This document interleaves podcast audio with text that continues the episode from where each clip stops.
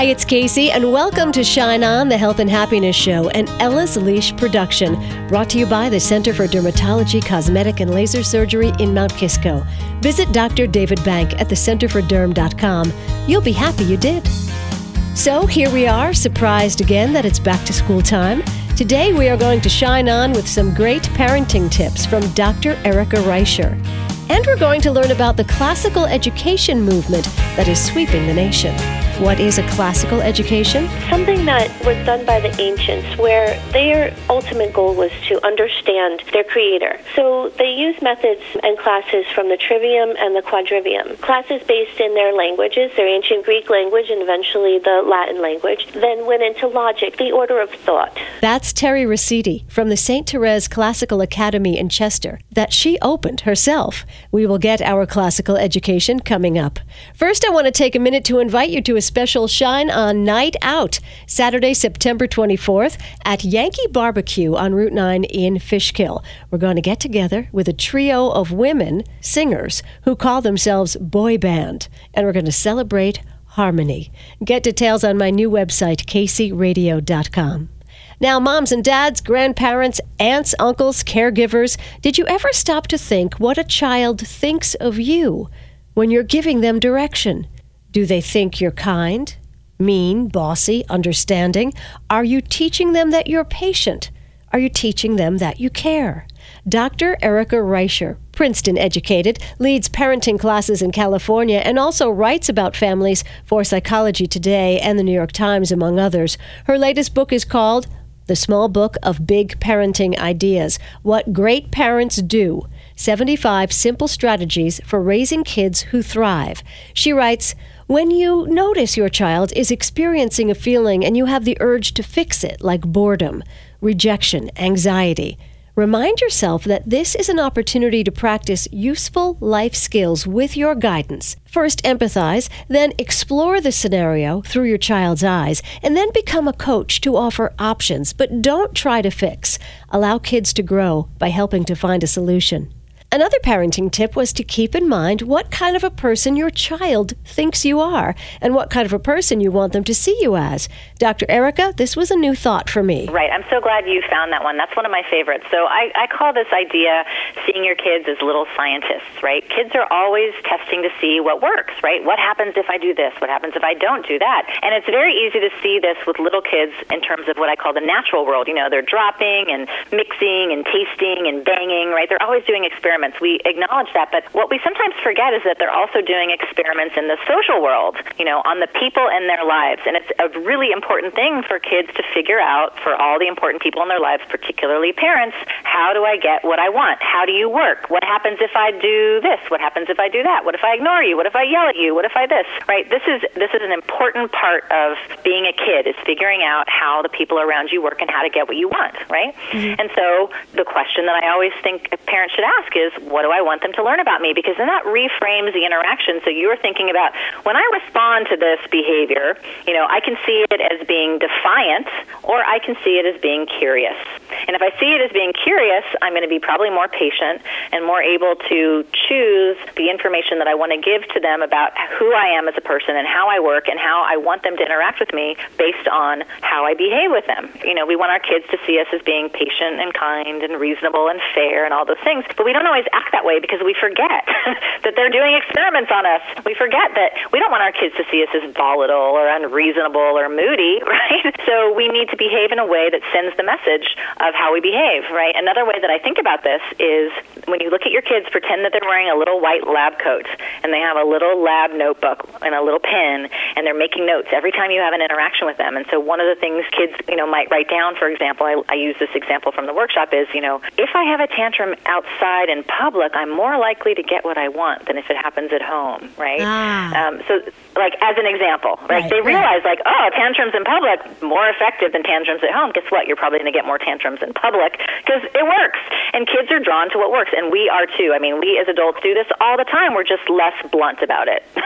We're more subtle in trying to figure out the people in our lives. If we see kids as, as doing experiments on us, then we can respond to them accordingly and shape our relationship with them based on what we want them to know about Right, right. You know, but you have to be a pretty cool person to, to come at it mm. from this angle already. You know, you have to be pretty mm-hmm. cool to start with for you to say, now, what do I want my kid to think of me in this situation? That's right. You know, you have to think about it in advance in general, right? Yeah. You have to kind of be thinking about your interactions. Which ones, when you look back over the last day or week or month, which ones are you feeling good about? Which ones do you think, oh, I don't really like how that went? And deciding, okay, so if that kind of thing happens again, what will I do differently so that I can change that outcome? We do have to spend some time reflecting and being aware of what we're doing. So part of that goes to this issue of self care, right? If we aren't taking care of ourselves and making sure that we are well rested and fed and we're doing things that are rejuvenating, and this I'm talking about us as parents, it is so much harder to be patient and thoughtful, you know, if we aren't getting enough sleep is a mm-hmm. huge reason why we lose our tempers. But if you want your kids to think highly of you, that's a great motivator to explain yourself yeah, well. That's right. I'm going to sleep now so I can be a better person. It's true. It, it's totally true. It's a really great reason. It is a great reason. All right, what is an overfunctioning parent? So, overfunctioning is the word that I use to describe behaviors that, that sometimes people associate with helicopter parenting. It's the kind of thing where we are always trying to make sure that our, you know, nothing bad happens, right? We don't want our kids to experience failure or disappointment or discomfort. You know, they forget their lunch every day, we bring it to them. They forget their code every day, we take it to them. They forget their homework homework every day. We take it to them. It doesn't even have to be every day, but we get in the habit of kind of making sure that they don't have to experience any kind of failure or disappointment. And so here's the problem. You know, we have to think about the long-term implications of what we're doing moment to moment, day to day.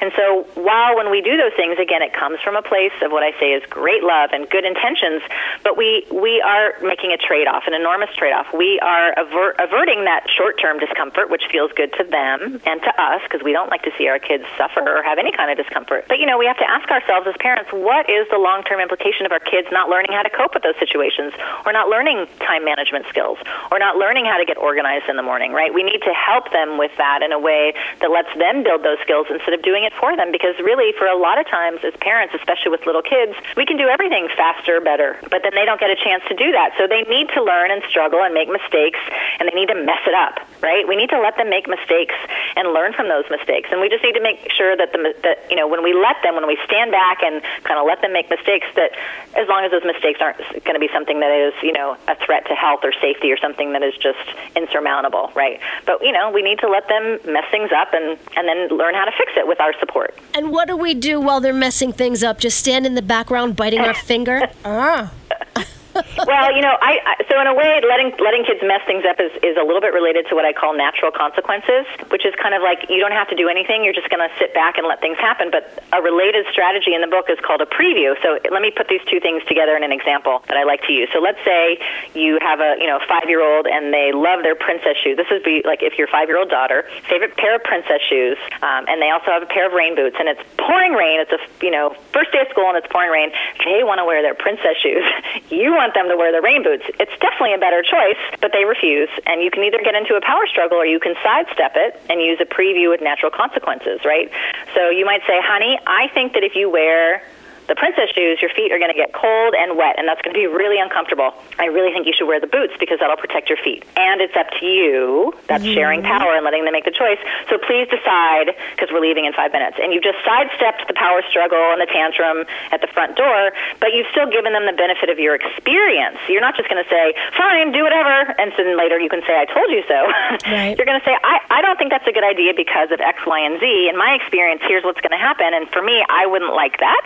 But it's your body, you choose, right? And as I said, the only exception to this idea of, of letting your kids experience natural consequences of their choices is, you know, if there's a threat to health or safety. So I live in Northern California, so the worst thing that would happen to my kids is their feet would get really cold and wet, but they wouldn't get frostbite. So right, if I lived in right, Alaska, right. Now that's probably not something I'm going to let them do. Gotcha. But let me tell Right. you, the teachers in Northern California, when the five year old walks in with the wet shoes, says, What kind of a mother would let her daughter wear those princess shoes in the rain?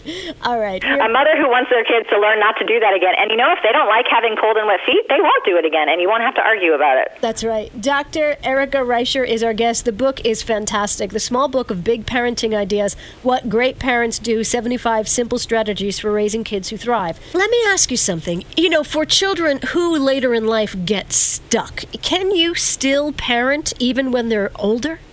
I think so. You know, I think we're always parents to our kids, even when we're, you know, 80 and they're 50 or whatever. um, even when they're grandparents, if we're lucky enough to be great grandparents, we're still their parents. And, you know, one of the things that, that I wanted to do with this book, it is focused on the parent child relationship, but, and it uses examples for kids, you know, more or less under between 2 and 12. But really, it's about relationships in general because as a psychologist, that's what I focus on in my practice. It's about relationships. And so these strategies, the big picture idea for all these strategies applies to all of your relationships, even your relationships with, you know, your friends, your partner, your coworkers, your neighbors. Um, it's just I chose to use examples that were focused on parents and children because that's the relationship I'm focusing on. But the bigger picture principles are still true Right. for for everything. So um, so it really works in in most relationships and with kids of all ages, right? I just the examples I use in the book are are focused on a certain kind of parent-child relationship. But you know, as a reader, you can try to imagine other examples using those same ideas. Right. All right. Is there one thing that you would ever say parents should never, never, never, never, never do? Um, okay, spank their kids. Okay. There's very few things that I actually think are never, never, never. I like to give guidelines, and you have to kind of say, well, what works and how does this fit into your family life? But we have so much research now that shows that there's no benefit to spanking, and there's so many downsides that I think the the, the thing in the book that I would say that I I don't like to say never or always, but I would say don't spank your kids because it really teaches kids to use aggression to get what they want. It teaches kids that force is an acceptable response.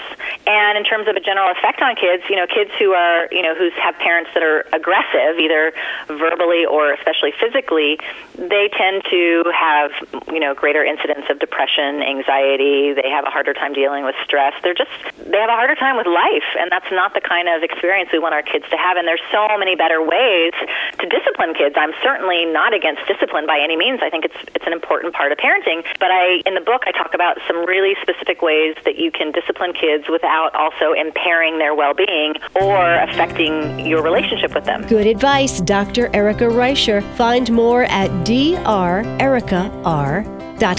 And if you want to get a copy of What Great Parents Do, email me at caseyradio at gmail.com. Next, we're going to get a classical education and head back to school.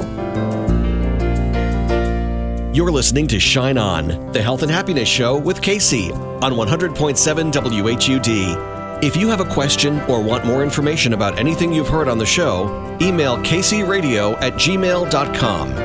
Information, fun, and inspiration. This is Shine On, the health and happiness show.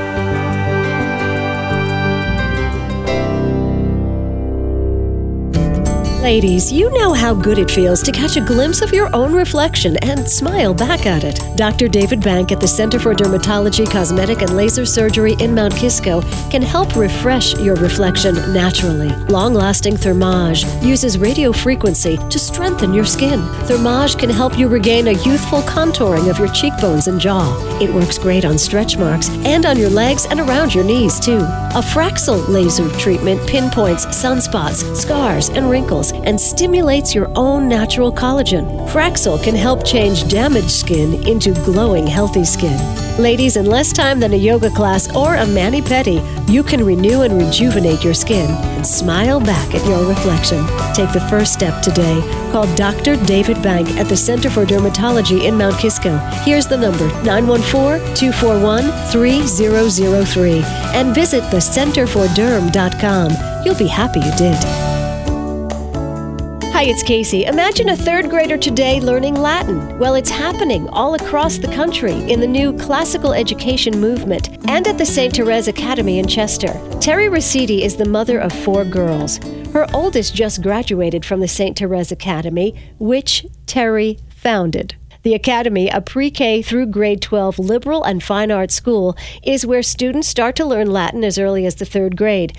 Terry had a Montessori preschool at one time, and she also taught in a mainstream school, but she knew that there was more to offer students who attended a classical education academy. So she opened one. At the St. Therese Academy, Terry Rosidi says children are seen as individuals and they're taught to think critically to discover their own inner wisdom. Terry, let's start with your Montessori background. That was a big game changer for you. Tell us why. Basically, when I was teaching three year olds, my fourth grader was learning. So I said, something's wrong. I think children are more capable of you know, learning so much more. Right. Now, give me an example of some of the things that, when, when in Montessori school, you say the four year olds were learning things that the fourth graders Oh, sure. Just uh, various science experiments. And uh, one, one thing in particular was like adding in the thousands. You know, Montessori has beautiful mathematics materials. And, um, you know, we use manipulatives to teach the children, you know, using the, the, um, the beads beads and, and the cards. abacus and things yes, like that. and um, so here they are adding in the thousands, and my daughter's coming home and not understanding how to carry or to borrow. Wow. And I would show that, and I would say, hmm, you know, this is amazing that I could just show this one little four-year-old girl who was just getting it beautifully, and then um, my daughter needed help, so I bought the manipulatives home to her, and she got it immediately. Yeah. So I said, oh, you know what? The the teacher's not of just kind of giving them their style of learning. Maybe they were, you know, um, visual or audio or kinetic, and it, we just needed to offer them more. Right. So, so the Montessori method, as you're saying, is I, I have to say this full disclosure. I actually taught at a Montessori school too. I did a theater arts program. Oh, you did? Okay. Yeah. So Mhm. I, I love the idea that every child is unique. Every Yes. child learns differently. Yes. And every child is growing at a different rate. And the manipulatives I saw one day, kids in the classroom with um, bowls and spoons and Mm-hmm. measuring cups, and they're measuring out cereal and pouring it into their dry cereal. Pouring it into bowls. Yes. And I thought, my gosh. And then getting the milk and bringing that over and pouring that in, measuring and pouring. And I thought, they're not only learning math and, and quantity, they're also learning the skills of how to uh, carry milk without spilling it. You know, so many so things. much, and it, and it's and it is, and you you said it right on the head, and that's what classical education does too. It speaks to the child as the individual. Right. You know, we we do believe that everyone's made in the image and likeness of God, and, and we are individuals.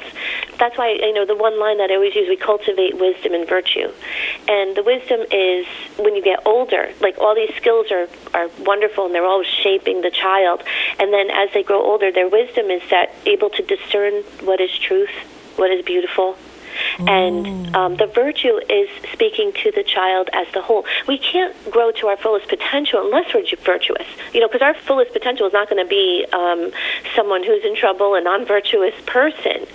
So this, these are the things that the, that I saw the classical education does to the child. It, All it takes that Montessori idealism that she actually took from her classical education and brings it to that level into the adult. So Aha. that's that's why we start with um, our lower grades using Montessori methods, along with you know just the beautiful curriculum that we offer, and growing into that individual, so that when the children are in the upper grades, they're able to um, process everything Socratically, you know, discussing the important points. That's basically the premise of the school. So we're talking to Terry Ceriti from the St. Therese Classical Academy, and here's our full circle moment that Maria Montessori had a classical education. So you bounced off the Montessori method, and now you have your own classical education school. What is a classical education? Basically, a classical education is something that has, was done by the ancients, where their ultimate goal was to understand their creator.